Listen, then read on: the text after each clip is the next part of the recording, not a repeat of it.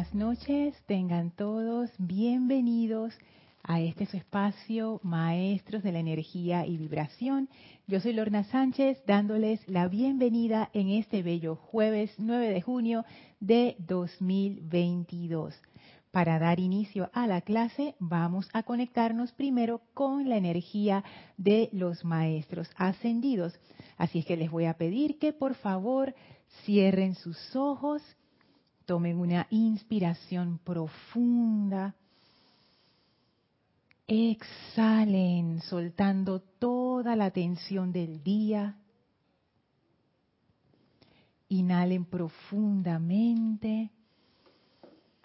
Retengan un segundo y exhalen, sintiendo como toda presión, toda discordia, toda preocupación sale de ustedes y resbala suavemente a una gran llama blanca que flamea a sus pies esa llama succiona toda esa energía y succiona de sus vehículos físico, etérico, mental y emocional toda energía discordante. Visualicen y sientan cómo esos vehículos van quedando livianos, brillantes, transparentes, para ser llenados ahora con la luz de la presencia de Dios que se descarga de arriba hacia abajo, llenándolos por completo con su bendición sientan esta restauración profunda al tiempo que la llama se eleva envolviéndolos en un pilar de fuego blanco ascensional y nos restaura, asciende nuestra conciencia, nos llena de paz. Sientan la presencia del amado Maestro Ascendido Serapis Bey aquí con nosotros y envíenle su gratitud y su amor. Gracias al Maestro por recibirnos en su hogar una vez más. El Maestro, contento de vernos, abre frente a nosotros un portal y nos invita a atravesarlo para llegar al sexto templo. Atravesemos ese portal y ahora estamos en el desierto con el camino dorado en medio, ese desierto que representa el sexto templo. Y no se espera la amada maestra ascendida nada, bien jubilosa, contenta de recibirnos. Vamos a entrar ahora a la conciencia y aura de la amada Maestra Ascendida Nada. Vamos a abrir nuestra conciencia para permitirle a ella que descargue su iluminación calificada con ese amor divino que ella encarna, de manera que podamos comprender claramente esta enseñanza y llevarla a la práctica. Sentimos esta bendición especial, esta alegría especial, esta comunión especial entre seres humanos y seres ascendidos y sintiendo este privilegio, agradeciendo esta bendición y en un estado de comunión alegre tomamos ahora una inspiración profunda.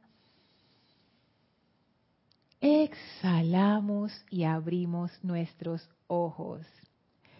Hola Yami, Dios te bendice. Bienvenidos todos a este su espacio, Maestros de la Energía y Vibración. Yo soy Lorna Sánchez. Para los que se acaban de conectar nuevamente, dándoles la bienvenida en este jueves 9 de junio de 2022 desde la sede del grupo Serapis Bay de Panamá. Hoy Yami nos acompaña desde acá, porque Yami generalmente se conecta cuando viene en camino. Qué bueno, qué bueno que pudiste estar ahora desde el inicio. Qué chévere. Gracias, Yami, por haber venido, por tu presencia. Gracias a todos ustedes por su sintonía, por su amor, por sus comentarios tan valiosos, por su participación, por los saludos. Gracias a los que ven esta clase en vivo, a los que la ven en diferido. Gracias a todos. Y quiero saludar a Caridad hasta Miami, bendiciones, a Naila, dice audio e imagen perfectos, gracias Naila, hasta San José, Costa Rica. Hola Mati Chequi, este bendiciones al trío amoroso hasta La Plata, Argentina, con mucho cariño. Hola Rosaura, buenas noches y bendiciones hasta Panamá, aquí cerquita en el patio. Hola Eduardo, saludos y abrazos hasta Uruguay. Gracias a todos por su sintonía. Gracias, gracias, gracias. Incluso si ustedes nunca se han reportado a esta clase, pero la ven, porque a veces me lo comentan, gracias también por ser parte de esta clase. Eso es algo, es como una, una reunión de conciencia y el hecho de que nos conectemos todos en este punto, en el tiempo y en el espacio, aunque sea en diferido, es como una conexión muy especial. Y bueno, yo les comento y les confieso que yo estoy sacando un montón de beneficios de estas clases. Espero que ustedes también lo estén haciendo. Si es que esta radiación de los maestros es fabulosa y lo podemos aprovechar al máximo. No hay anuncios especiales esta semana, así es que vamos directo a la clase. Hola Virginia, saludos, Grupo Kuzumi hasta Guadalajara. México. Hola Marleni, bendiciones y abrazos hasta Tacna, Perú. Hola Raxa, saludos y abrazos hasta Nicaragua, en Managua. Hola Mario, abrazos y amor hasta aquí en el patio, Panamá. Dice Naila, saludos y bendiciones a Yami. Y te mando un besito. Espérate, Yami, ya te activo. Ya. ¿Está encendido? Ajá, ok. Ahí Yami dando las, las gracias. Así es que, wow. Bueno, seguimos en la, en la clase de ayer, que, que la verdad, ayer, el jueves pasado, que estaba muy interesante. Esto es una clase que no es una clase que yo haya logrado, ni que entienda 100%, ni que voy a decir que lo comprendo y que ya lo estoy haciendo y nada de eso pero es algo que me pareció tan interesante poder haberlo podido observar en mí dentro de lo que es la radiación de la maestra ascendida. Nada, les comentaba que yo siento, porque para mí esto no es un tema fácil, como se los comenté en la clase anterior, yo siento que la maestra dejó como lo, lo más difícil para el final, porque necesitaba que entendiéramos el contexto dentro de lo cual esta enseñanza se iba a dar y tiene que ver realmente con la maestría en el mundo emocional. Y esa maestría se puede ver de muchas maneras. Y una de las maneras que estamos explorando es cómo nosotros tenemos nuestro anclaje, nuestro refugio, el centro de nuestra atención en el mundo emocional. Y eso hace que nuestra percepción de las cosas como ocurren cambie muy interesante porque Kira ayer en su clase estaba tocando al Elohim Casiopea, que es, es ese ser que encarna esa cualidad de percepción del segundo rayo. Y esa percepción, en nuestro caso como seres humanos, es influenciada por muchas cosas. Y una de las cosas más grandes que influencia esa percepción es cómo nos sentimos en el mundo emocional o en el mundo de deseos o en el mundo de, esas motivaciones internas, ¿dijiste algo ya? No, no, ok. Es eso que nos mueve a la acción. O sea, el mundo emocional es muy fuerte. Es muy fuerte y es ese vehículo que tiene la energía suficiente para mover al cuerpo físico a la acción. Entonces, ese mundo emocional, al tener tanta energía, es como quien dice el que el que maneja la, la, iba a decir que la carroza, el que maneja el carro, el que maneja los caballos, el que maneja el, el, teatro, porque le hemos, al, al, darle nuestra atención al mundo emocional de la forma en que se lo damos, le hemos dado como quien dice todo el poder. Y lo voy a poner más claro porque así todavía puede sonar un poco teórico, pero yo les comentaba que, por ejemplo, cuando algo me ocurre y es algo agradable, yo busco refugio en el mundo emocional. De una vez yo me identifico con ese sentimiento de felicidad o de gratitud o de paz. Y cuando me pasa algo desagradable, yo también busco refugio en el mundo emocional y de una vez me identifico con ese sentimiento de tristeza o de molestia o de etcétera. Entonces, ahí yo me doy cuenta que en vez de acudir a la presencia, yo acudo hacia mi parte emocional. Y en vez de interpretar esas emociones como si fueran un indicador de un panel de control que me dicen, Lorna, aquí hay que poner atención, yo lo que hago es que les doy mi atención de una manera que me identifico con ellas. Y es como ser arrastrado por un río, porque el cuerpo emocional tiene muchísima energía. De hecho, se hace el símil entre el cuerpo emocional y lo que es el agua, lo que es el elemento agua, esa, esa fluidez, esa liquidez, que el agua, como ustedes saben, si uno lo ve en una tacita, uno dice, ay, el agua, eso no hace nada. Pero claro, el agua en grandes cantidades, como estos ríos maravillosos, La Plata, eh, no sé, el Amazonas, Nilo, esas monstruosidades de ríos, es eso, el caudal que pasa por ahí, la fuerza que agarra eso cuando va con todo. Entonces, el cuerpo emocional tiene esa cualidad. Cuando está tranquilo, está tranquilo, pero cuando está agitado, ¡ah! mueve todo el barco. Entonces, esa capacidad de no dejarnos llevar por la corriente es parte de la maestría del mundo emocional. Y hablábamos en la clase anterior que una de las cualidades que engloba esa maestría es el desapego, que es, es, curioso porque es como un juego de palabras, ¿no? Desapego. Y yo les decía que era como desaparecer el ego, desapego. Porque es el desapego lo que hace no es, desapego no es de que voy a renunciar al mundo y me voy a meter en una cueva. No, eso no es desapego. Desapego realmente es no identificarse con algo. Cuando uno está identificado con algo, uno desarrolla, digámoslo así, como un lazo, un lazo muy fuerte, como un lazo emocional a eso. Y ese lazo, lazo emocional hace como que se nos pueden enredar los pies en el camino con ese lazo emocional es como si eso se amarrara alrededor tuyo. Y entonces, claro, es muy difícil dejarlo ir porque está amarrado, está como enredado entre las manos y entre el cuerpo. Entonces es, wow, ya se hizo como, como parte de ti y ya como que no te puedes despegar de eso. Entonces el desapego es no crear esos lazos. Y cómo cómo uno busca ese equilibrio, porque desapego no es indiferencia, eso no es desapego. Desapego es simplemente no identificarse con un objeto, una situación, una persona también. Y quería traerles varias eh, selecciones que hablan acerca del desapego porque me parece muy interesante que lo consideremos. Hola Mavi, saludos hasta Córdoba, Argentina. Hola Diana, saludos hasta Bogotá, Colombia. Hola Doris, saludos hasta Buenos Aires. Gracias, gracias por sus saludos. Fíjense, quiero comenzar con un libro que no es de los maestros ascendidos, pero es de un escritor, él ya desencarnó allá hace rato, que se llama Anthony de Melo o Tony de Melo, que es muy querido aquí en el Serapis, porque su enseñanza realmente es una enseñanza de liberación. Es muy interesante. Él era un jesuita, pero él era un jesuita, pero era hindú.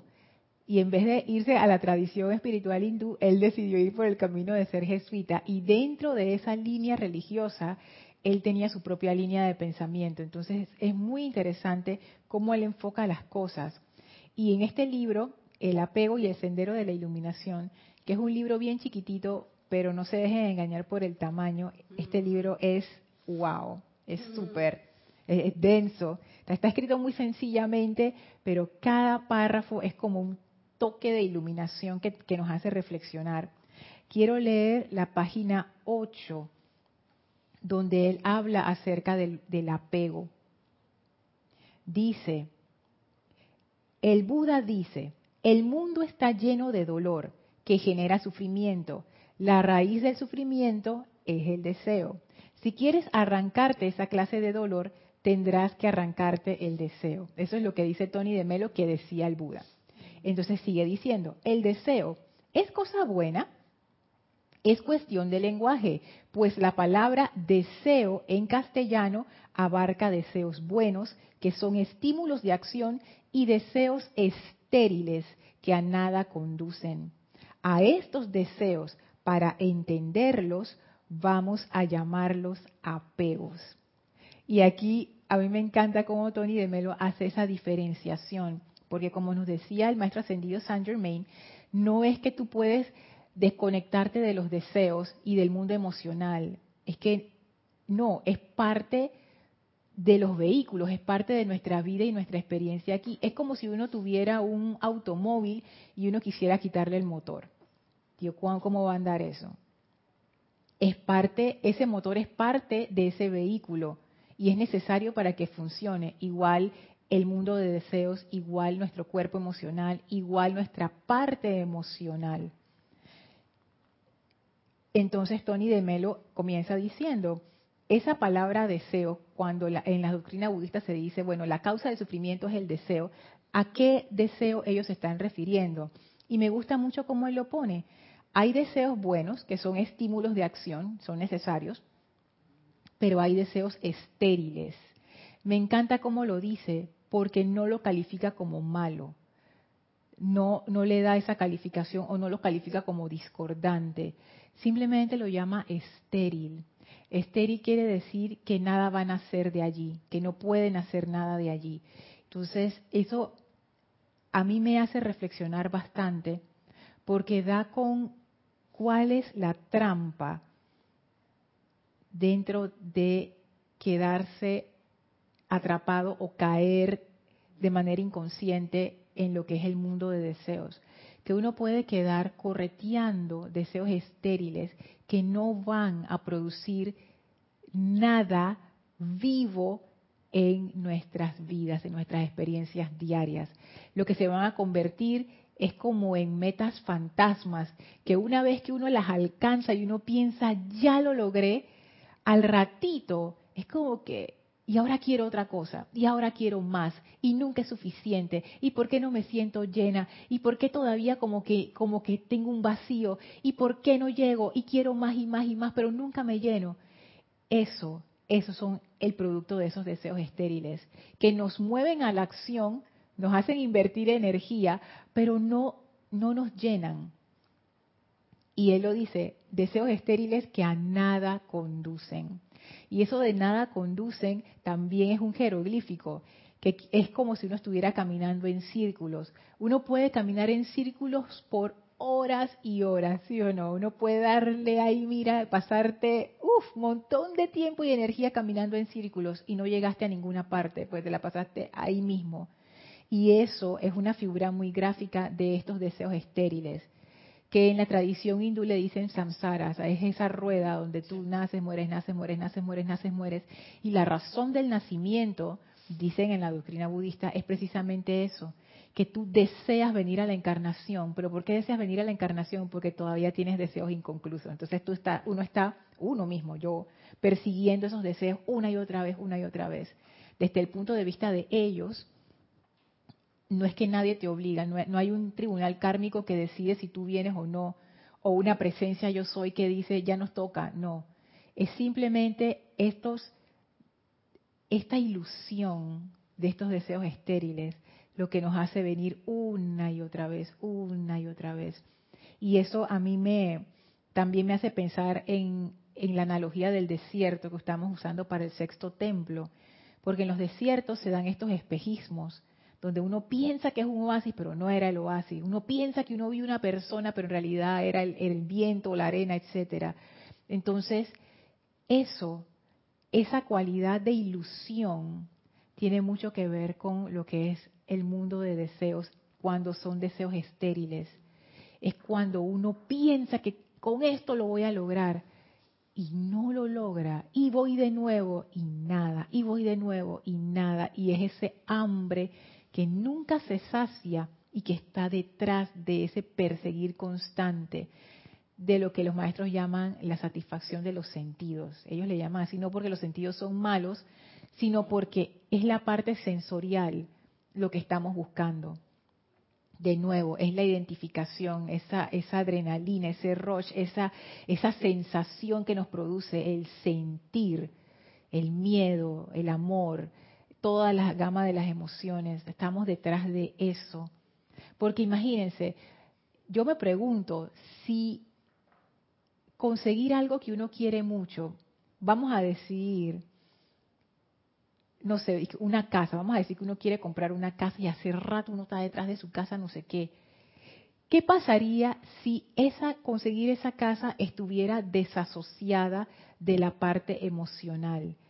Si conseguir esa casa no quiere decir que tú te vas a poner ni alegre, ni triste, ni nada de eso.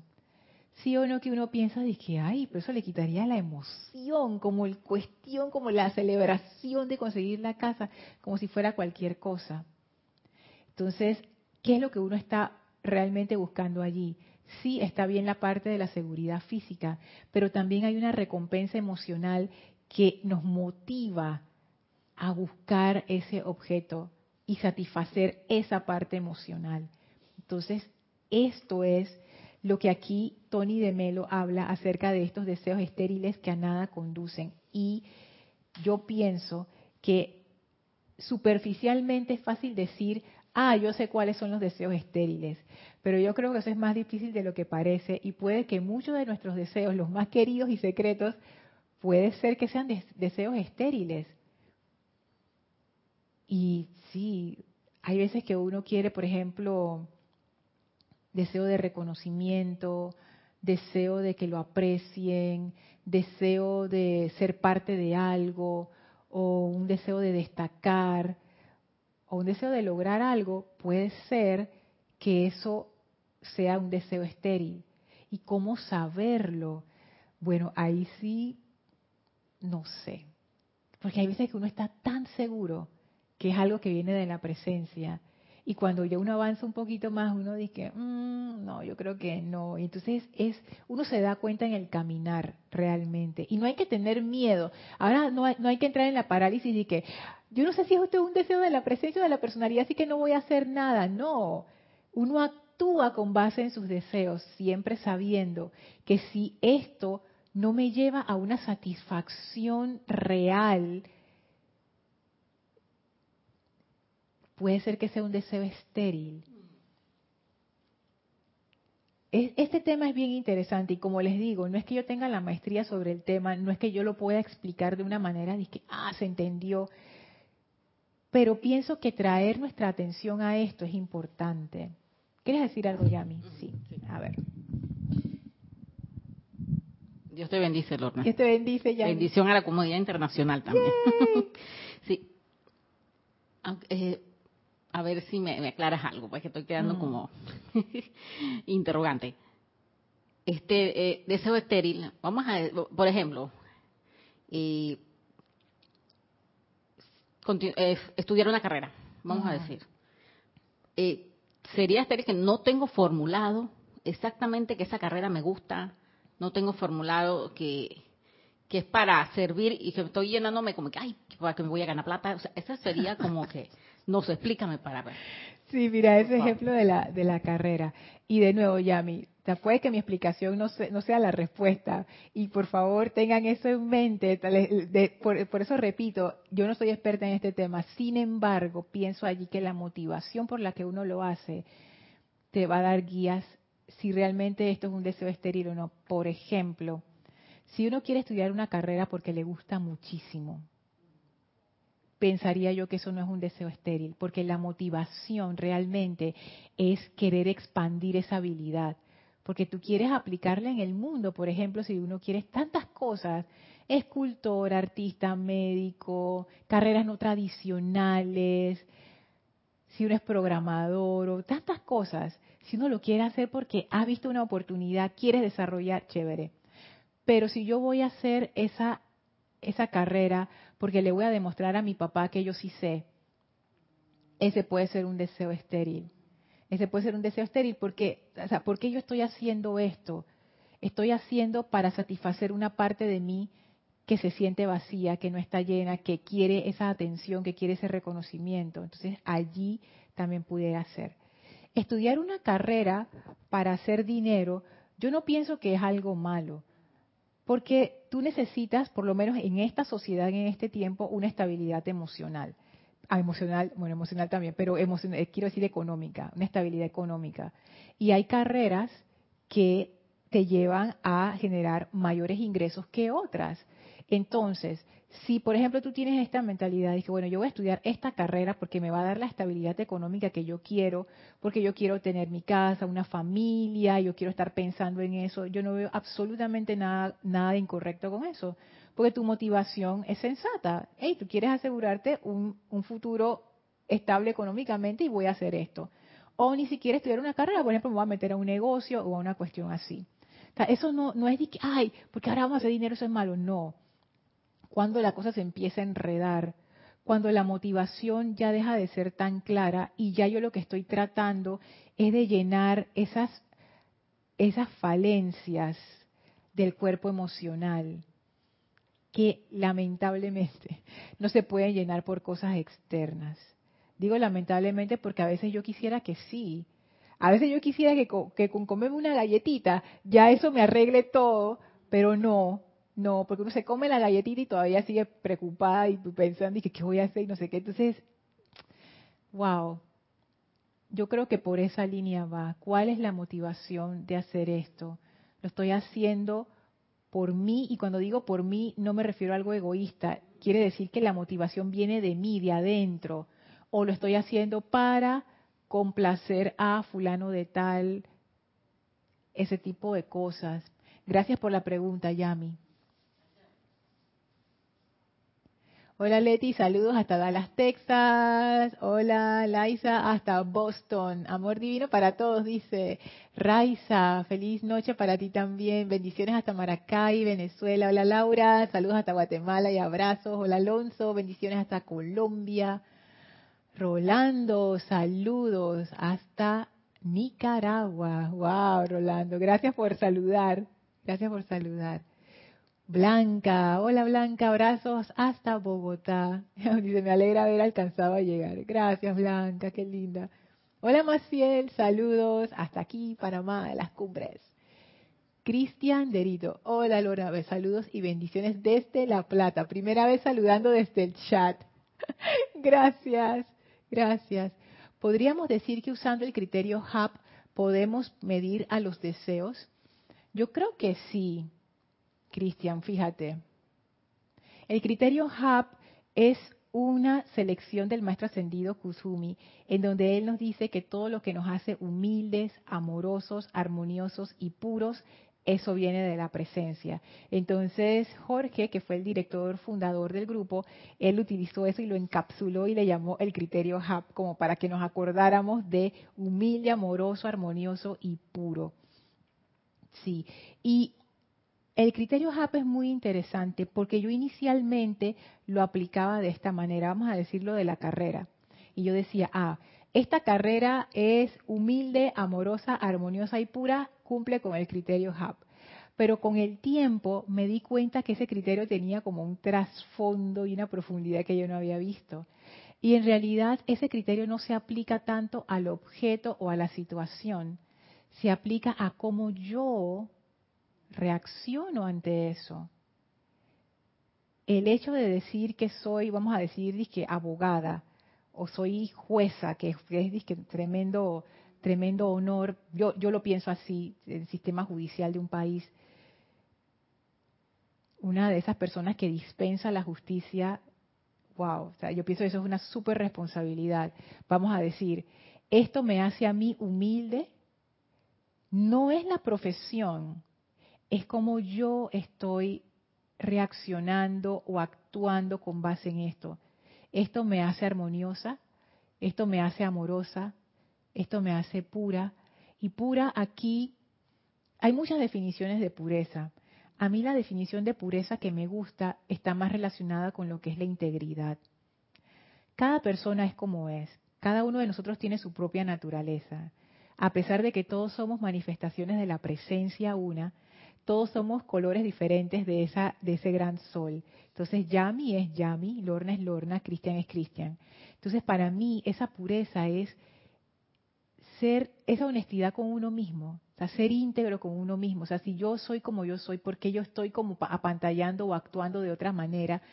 Incluso de una forma que me traiciono a mí misma, porque eso pasa. Hay veces que uno hace cosas a costa de uno mismo. cosas que uno no quiere hacer, pero ¿sabes? La, la, voy a hacer de todas maneras. Entonces como que es como una autotraición.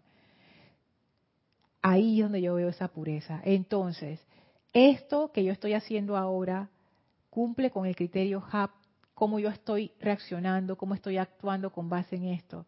Y no es, ah, no cumple porque, no, fuera, ya voy a hacer otra cosa porque no estoy dando la talla, como decimos aquí en Panamá, o sea, como que no estoy llegando a las expectativas. No, no. El criterio HAP es simplemente un indicador que me va diciendo a mí si hay algo que corregir. Si esa actividad que yo he asumido no me está haciendo humilde, amorosa, armoniosa y pura, es momento de ver por qué y corregir. Uno pudiera pensar, ay Lona, pero ¿para qué uno quiere corregir? Si eso suena tan aburrido, esa, esa cosa es como que, eh, que humilde, amorosa, armoniosa y puro, qué aburrimiento, ahí, ahí no pasa nada. No, pero fíjense que yo lo veo al revés. Uno realmente es feliz cuando uno es humilde, pues no tiene, uno no tiene el peso de su propio ego encima y uno puede realmente disfrutar de la vida. Cuando uno es amoroso, uno no le tiene miedo a nada, uno es como una persona abierta, dispuesta, lista, buena energía, como cuando uno es armonioso. eso no tengo ni que explicar. Todos aquellos que han sentido estrés en algún momento saben lo delicioso que es cuando uno puede estar en paz, cuando uno se siente bien, cuando uno siente bienestar. Y puro, Qué bueno es cuando uno puede expresarse tal como es sin andar escondiéndose.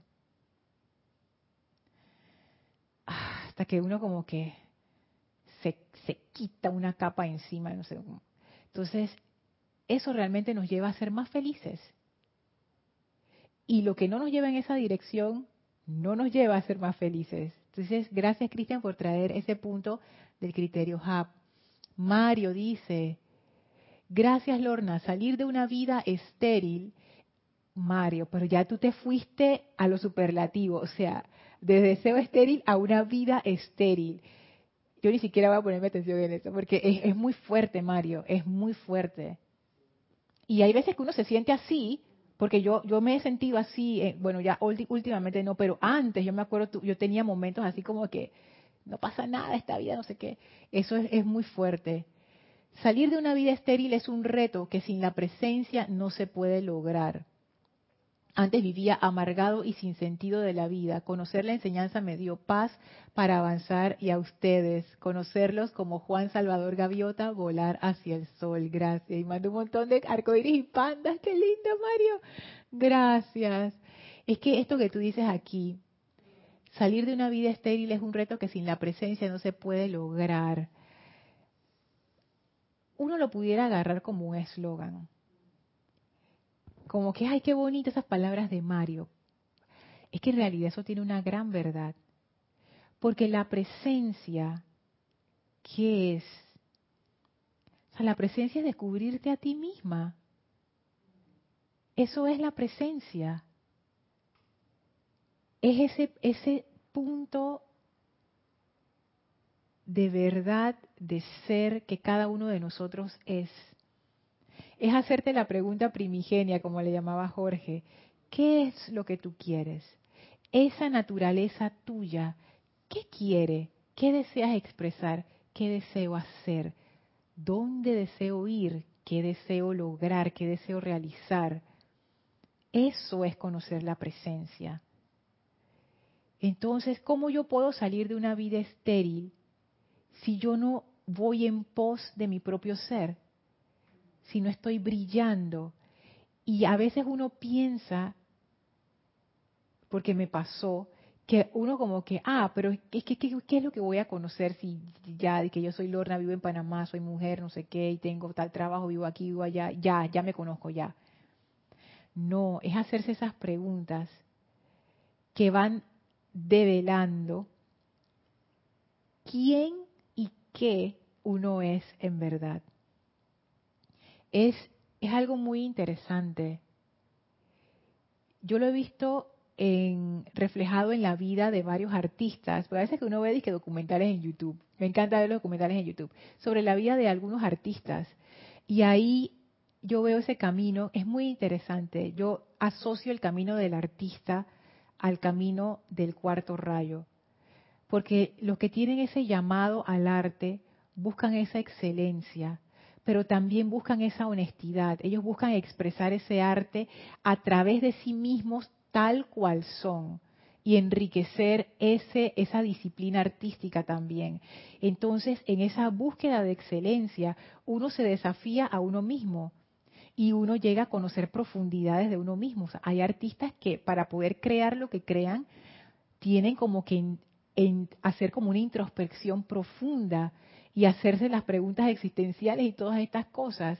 Entonces, ese proceso de creación, que es todo lo contrario a lo que Mario dijo de una vida estéril, eso tiene un precio y el precio es honestidad, el precio es integridad, el precio es atreverse a ser lo que uno es. Ay, pero yo no sé, yo no sé qué, qué soy yo que no sé qué. Momento de invocar a la presencia, porque eso que uno es la mente te va a decir que es una serie de características. Ah, es que tú eres esto, tú eres lo otro, tú eres esto, y te va a tratar de encasillar en conceptos. No, eso no es. No estamos hablando de conceptos ni de categorías. Estamos hablando de seidad. Es una expresión de tu seidad. Sí, se va a expresar en cosas, pero es más que eso. Hay veces que uno mide su vida solamente desde el punto de vista de lo externo desde lo que uno puede cuantificar. Por eso que yo pienso que las personas utilizamos mucho el dinero como una medida de, éxito.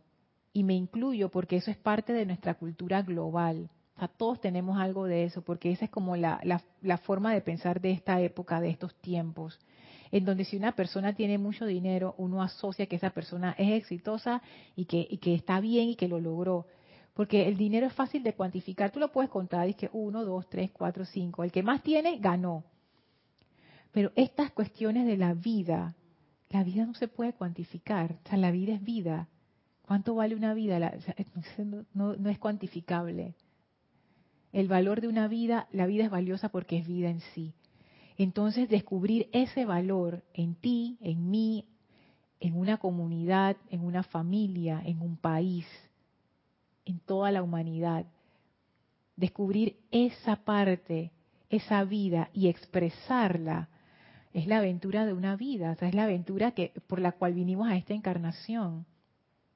Y eso se ve empañado cuando empezamos a perseguir deseos que nos anclan a lo externo y no nos dejan volar, como aquí decía Mario, como Juan Salvador Gaviota, no nos dejan volar, porque cuanto más atención ponemos en los deseos hacia lo externo, cada vez nos enredamos más y cada vez perdemos más flotabilidad, más transparencia. El andar se hace más pesado, más difícil. Por eso es que la llama de la ascensión tiene esa cualidad de liviandad. Es por eso, porque uno se va elevando sobre esas cosas que antes lo, nos atrapaban. Dice Raquel Meli, saludos desde Uruguay, gracias. Pregunta, ¿sería un deseo bueno aquel que da paz cuando se consigue? Pudiera ser, pudiera ser, porque, y fíjate esto, esto es como una cosa sutil. Puede ser que al cumplir un deseo, lo que uno sienta es paz. Y ese es como el resultado de haber cumplido ese deseo. Y la paz en ese caso sería un indicador de que todo salió como debía ser bien. Ah, qué rico, paz. Ahora, ¿qué pasa Raquel si uno está persiguiendo esa paz?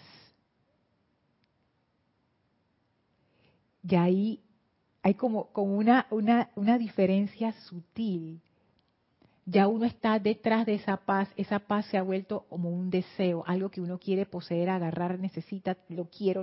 Entonces eso, eso hace que uno empiece a enredarse. Por ejemplo, lo, hay veces que, hay, personas que dicen que yo me voy de vacaciones para, lo, para tener paz, porque no puedo tener paz en esta casa, me vuelven loco, no sé qué. Entonces se van de vacaciones y cuando regresan nunca lograron la paz.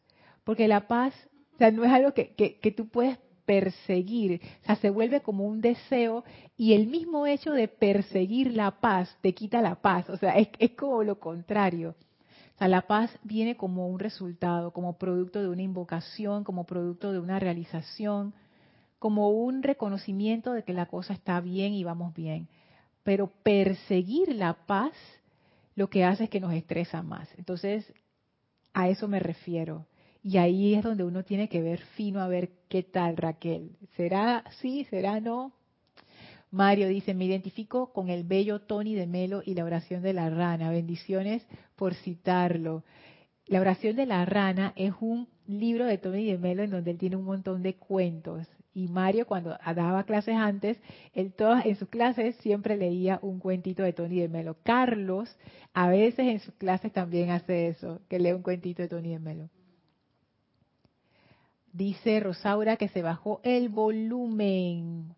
Me avisan a ver si se bajó o si ya está bien, porque a veces pasa que hay como fluctuaciones. Así que porfa me avisan si el volumen está bien o si lo subo un poco más. Cristian dice, gracias a la presencia y a ti por las aclaraciones. Gracias a ti por la pregunta. Hiroshi pregunta, hola Hiroshi, abrazos de luz. Cierta ocasión tuve una cita con alguien que me dijo, Me da risa lo que pone aquí. ¿Qué es esa bobada de conocerse a uno mismo? Yo ya me conozco, ya sé cómo me llamo y qué cosas me gustan. tiene, tiene razón. Ah, dice Caridad que está perfecto, el volumen. Ok, gracias. Hiroshi sigue diciendo, yo para mis adentros dije, wow, esa fue la última vez que quise salir con esa persona. me di cuenta de que no era por ahí. Pero tú sabes qué, es que hay un punto, hay un punto en lo que esa persona dijo. En serio, sí. Primero que todo, me encanta cómo lo pusiste. Dije, ¿qué es esa bobada de conocerse uno mismo? Yo ya me conozco, ya sé cómo me llamo y qué cosas me gustan.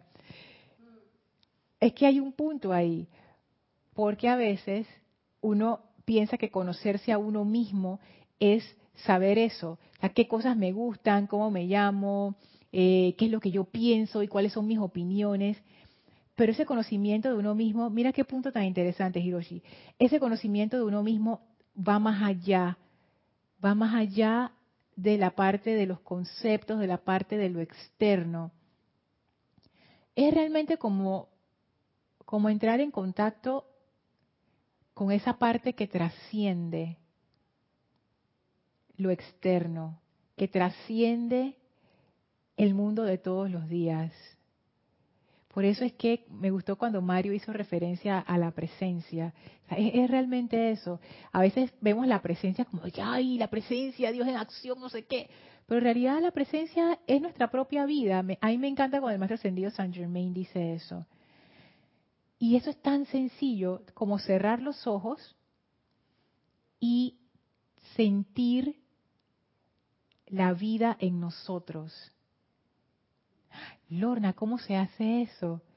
Haciéndolo. Cierra los ojos y siente la vida en ti. En el momento en que uno hace eso, uno se empieza a alejar de la parte conceptual, porque sentir es una función que está más allá que solamente la parte conceptual. Es entrar en contacto con esa parte.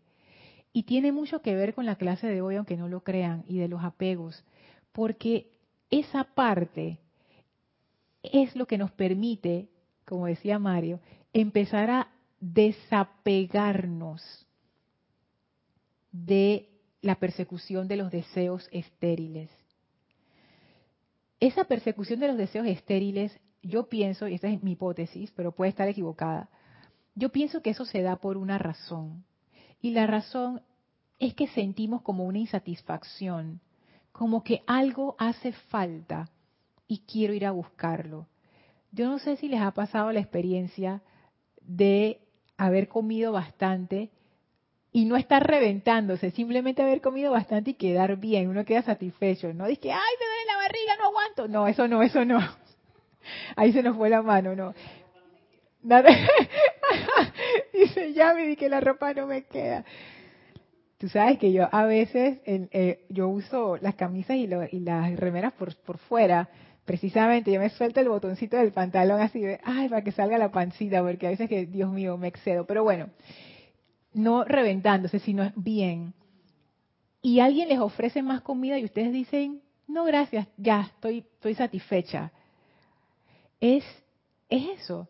O sea, cuando uno está satisfecho, de en comida me refiero, ya uno no quiere comer más. Ya, estamos bien.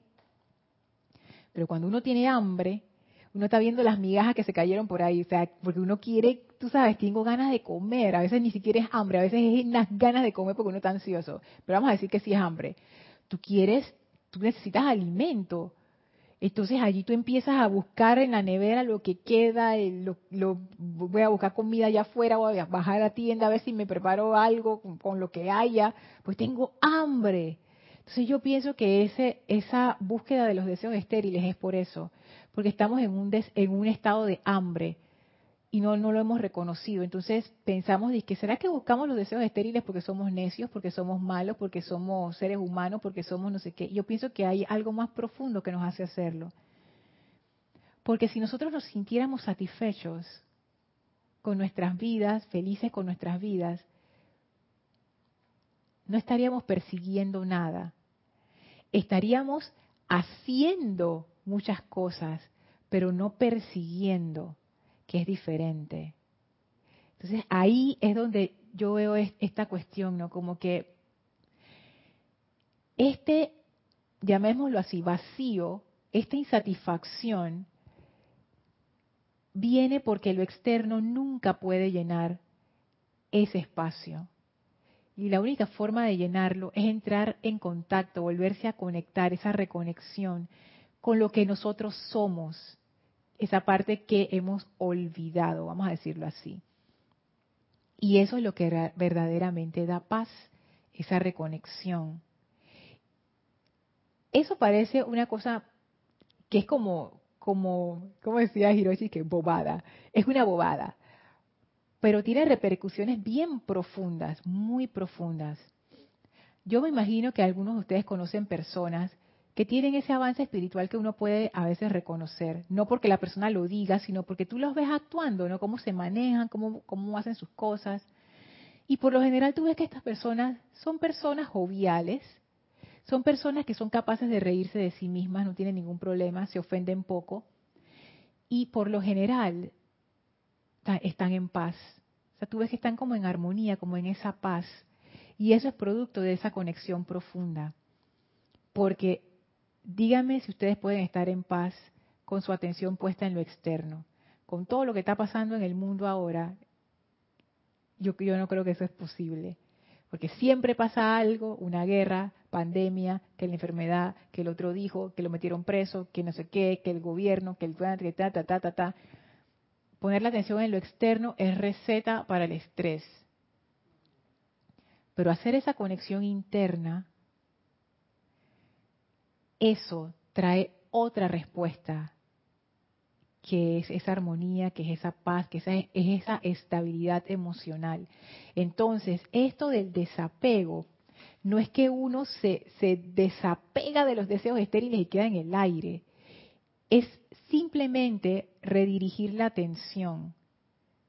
No es que uno tenga que hacer nada, sino es empezar a quitar la atención de esa parte que busca la satisfacción emocional y empezar a redirigir esa atención hacia adentro para poder hacer esa conexión.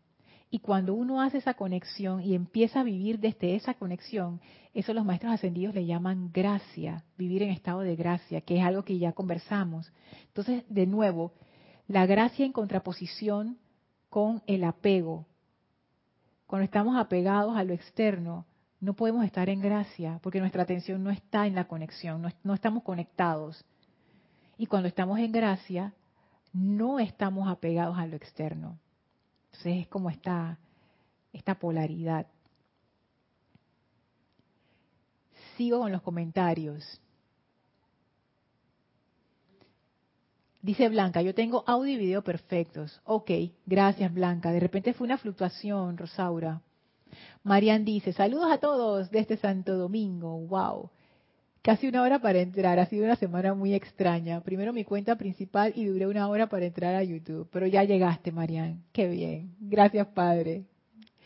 Y gracias por saludar. Marlene dice, es como que si lo tuvieras todo, familia, dinero, casa, comida, igual sientes que algo te falta. o los que ya lo tienen todo se sienten vacíos. Al final, el único que nos llena es la presencia yo soy. Es que ese caso que tú traes, Marlene, y que todos lo conocemos porque está por todas las redes sociales, hay millones de videos acerca de eso y uno los ha visto todos, pero igual en su fuero interno uno tiene el sueño de que cuando yo tenga todo eso, a mí no me va a pasar como esas personas. Yo sí voy a ser feliz con toda esa plata y la casa nueva y la pareja y la familia perfecta y no sé qué. Y no es así, no es así, porque esa felicidad no depende de lo externo. Si bien lo externo sí da estabilidad, da esa, esa paz en lo físico, la estabilidad también es en lo físico. O sea, lo externo solamente puede satisfacer lo físico. La comida física te satisface físicamente. Pero por más que uno coma ese pancito rico, no te va a llenar emocionalmente, espiritualmente. son otras necesidades que se llenan de otras formas. Entonces, eso que dice Marlene es muy cierto. Y todos lo sabemos, pero igual no, no, lo creemos. Y de todas maneras uno cree que eso sí nos va a hacer feliz. Y esas otras personas, yo no sé qué les pasa, pero a mí no, tú vas a ver. Y después uno llega y ¿qué pasa? Se da cuenta, ah, no soy feliz como pensé, pensé que iba a hacerlo. Dime, Yami. Lorna, eh, cuando mencionas el criterio HAP, Ajá.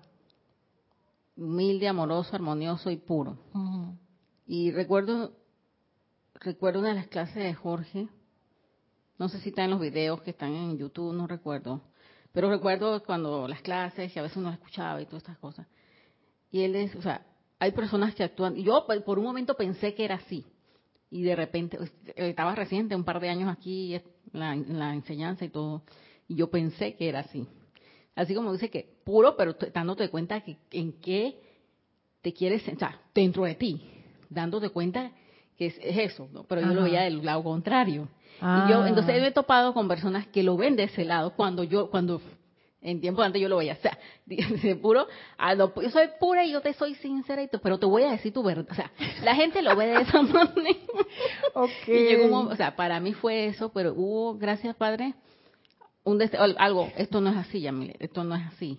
Esto es lo contrario, que te veas tú y te identifiques tú para ver qué falla tiene, eso es la pureza tuya. O sea, y entonces más allá entonces ve lo, que alrededor tuyo, pero no es justo juzgar y oye, yo te voy a decir, ni poner la gente y oye, yo te voy a decir, yo te voy a decir, y, o sea, eh, por, ah, yo te voy a decir que esos zapatos tan feos.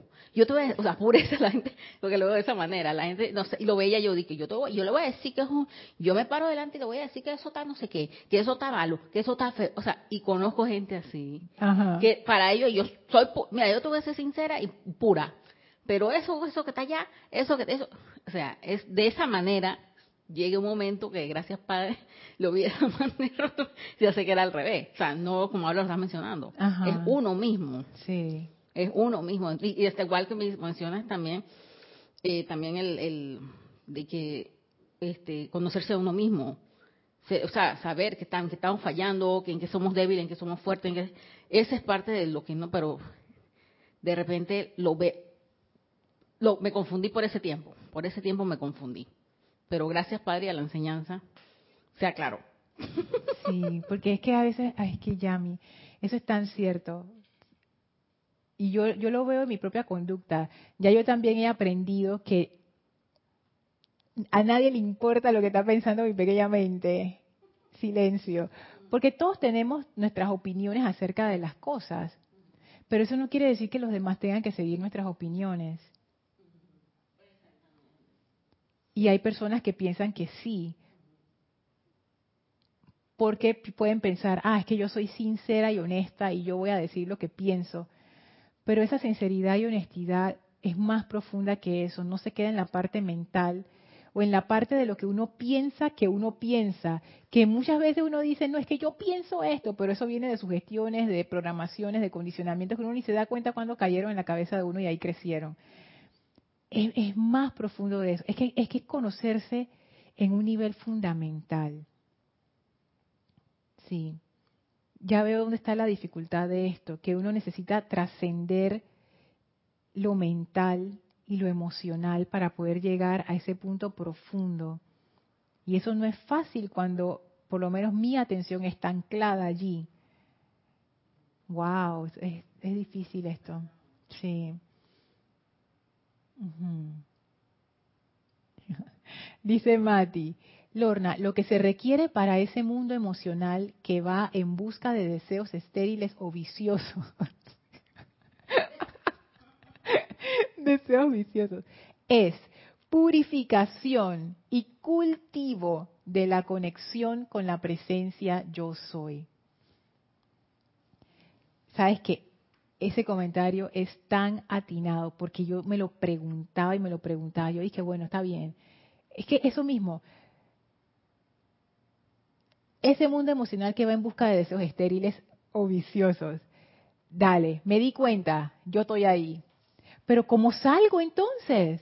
O sea, ¿dónde pongo mi atención? Y esos dos puntos que Mati trajo, purificación y cultivo de la conexión con la presencia yo soy, eso fue lo, como que al final yo también llegué a esa conclusión, como que esto es. Y los maestros siempre nos los dicen, llama a Violeta, purificación, purificación, purificación, todos los días, purificación. Todo, en todos los libros sale alguien y que purificación. Entonces, eso es así, porque estamos tan, tan, tan llenos de, de, de deseos estériles que purificación.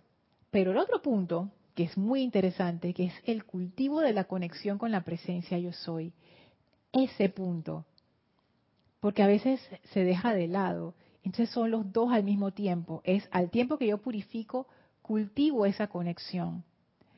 Y fíjate, Mati, que a mí lo que me llegó en el punto este de la conexión fue el amor. Y alguien puede decir, que, ay, Lorna, ya que el amor, no sé qué, esa cosa tan abstracta y tan vaga, que amor. Y el amor no es un sentimiento, eso no, es, no te enreda más en la parte emocional. Me refiero al amor como lo, lo explican los maestros ascendidos, que el amor no se trata de un sentimiento, aunque uno lo siente, y no es algo que está constreñido en la parte emocional. El amor realmente es un estado de conciencia que viene con esa conexión que dice Mati, con esa conexión que decía Mario, a la presencia.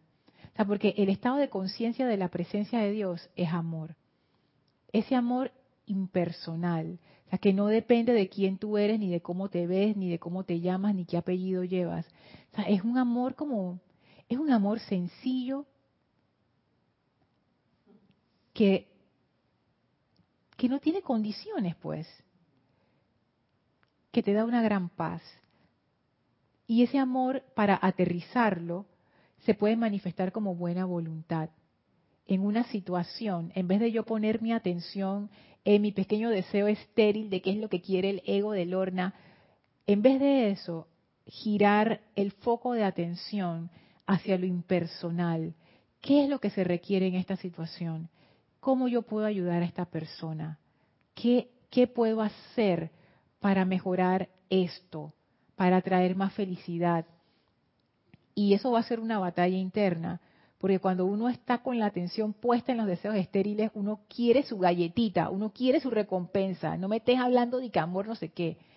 Pero es que allí está la cuestión, es hacer ese giro, porque si yo no hago ese giro, voy a quedar y seguir atrapada detrás de esos deseos estériles. Cada vez que yo agarro una rabia porque yo tengo la razón, deseo estéril. Y de ahí no va a salir absolutamente nada, excepto sufrimiento. Yo estoy abonando sufrimiento ahí. Pa, pa, pa.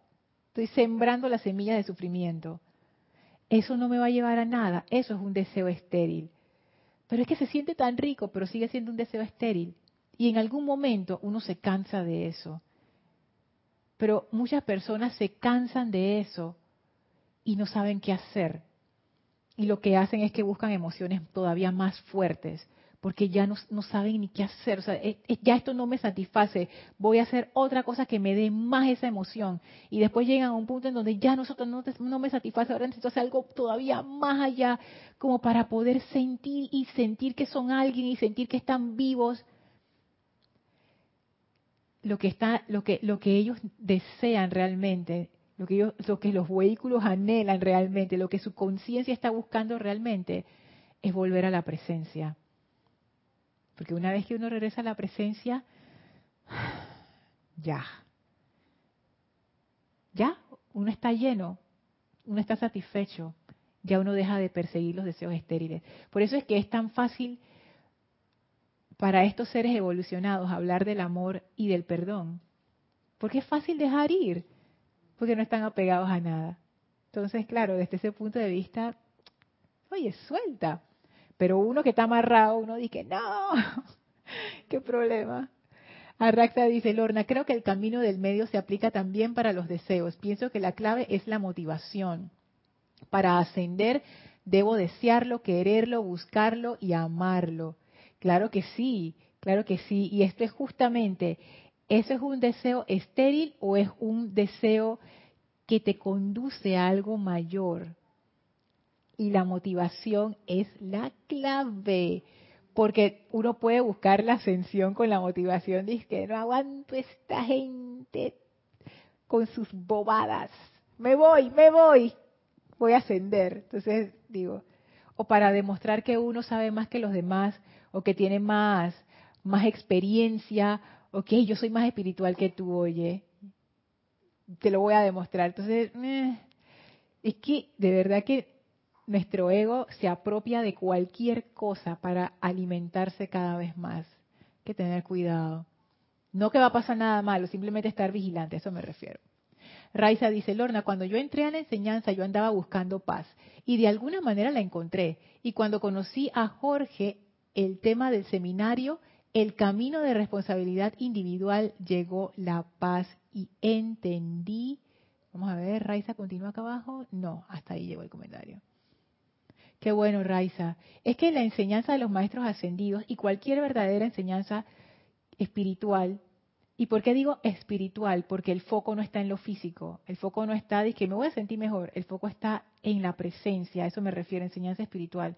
Cualquier verdadera enseñanza espiritual te lleva a poner tu atención en la presencia, que es lo que da paz.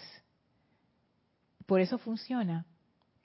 No es porque la enseñanza dice que es lo mejor que hay y todas las demás son una basura. No, es porque cualquier enseñanza que te lleve a reconectarte con tu presencia funciona, porque te va a llevar a casa, ahí, al centro, de vuelta al hogar. Eso. Ya me pasé tres minutos, pero voy a terminar los comentarios. Dice Hirochi, el condicionamiento social por causa de uso de las palabras y la falta de tener la reconexión que mencionas, Lorna, socialmente te dicen, debes tener sed de victoria, hambre de ganar. Te metes en la cabeza que hay que perseguir esto o aquello sin darte cuenta. Por el simple uso de las palabras, te desvías. Es correcto. Nuestro en, esta época es una época de como de empujar y de esforzarse para llegar a conseguir esos logros, dinero, éxito, no sé qué, y se ha descuidado esa otra parte. Y ahora vemos las consecuencias en, en nuestra sociedad. Mucha gente pudiente, triste, deprimida, llena de enfermedades mentales y de situaciones y de ansiedad, y, es real, o sea, no es que... O sea, es, es es serio, o sea, ya ha llegado a un nivel donde ya es, como que cualquier persona puede caer en esto, en depresiones o en ansiedades o en esto, porque ya hemos llegado a un punto en donde ya la misma cultura tiene como cierto nivel de toxicidad, que si uno no está alerta y se deja llevar por eso, uno queda también persiguiendo cosas que a veces a uno ni le importan para satisfacer ego. Y nuestras vidas cada vez más vacías. Entonces, sí. ¿Quieres decir algo, Yami? Lorna, rapidito. Este, No, igual eh, las situaciones de la persona de estar persiguiendo, persiguiendo dinero, éxito, esas cosas, pero ante lo que pasó hace dos años atrás de la pandemia, o sea, fue un bajón. Fue un bajón que varias personas vivieron eso. Sí. Exactamente comentaba eso con, con la señora donde yo laboro y yo le digo, y ella comentaba, y esto fue una cosa tan, y yo le digo, de repente el cambio, fue un bajón para muchas personas que no pensaron que algún día de repente iban a que su empresa, de repente no iban a tener un, un, don de laborar, que las cosas iban a cambiar. Y fue un bajón para, o sea, tanto de salud como emocional, social para todos. Y económico y económico también. Sí, nos pegó en todos los lugares que lo que más duelen en la humanidad, lo económico y la salud. Pau, pau. Todo el mundo quedó. Y en lo social también, que es muy importante. ¿Qué aprendimos de esa situación como humanidad? ¿Qué era lo importante? Hay mucha gente se puso a pensar y hacer introspección. Fue como un freno a la vida loca que llevamos. Sí, eso, uf, mucha enseñanza ahí. Dice Blanca, uy, ahora sí se bajó el audio. Ay, no sé qué está pasando, ¿ve? Mm. Dice Glenny, hola desde Honduras, bendiciones, bendiciones Glenny. Diana, de nuevo, el precio es renunciar a la personalidad para ganar a la presencia. Está buenísimo eso. Y Lourdes dice, gracias Lorna por llenar las clases con el amor divino. Claro, por eso es que invocamos a la maestra ascendida Lady Nada al inicio, porque ella es la encarnación de ese amor divino, para que impregne estas clases y nuestras conciencias. Vamos a dejar la clase hasta aquí y vamos a despedirnos de la amada maestra ascendida Nada. Por favor, cierren sus ojos, visualicen la frente a ustedes, envíenle su amor, su gratitud, su bendición. Gracias por esta enseñanza. Sientan cómo ella los bendice los llena con su protección, con su iluminación, con su amor divino. Y ahora abre un portal frente a nosotros, el cual atravesamos para regresar al sitio donde nos encontramos físicamente, aprovechando para expandir esa energía de amor divino e iluminación a todo nuestro alrededor. Tomen ahora una inspiración profunda, exhalen y abran sus ojos. Muchísimas gracias por habernos acompañado a Yami y a mí en esta clase. Yo soy Lorna Sánchez, esto fue Maestros de la Energía y Vibración y les deseo a todos mil bendiciones y una bella noche. Muchísimas gracias. Gracias Yami. Gracias.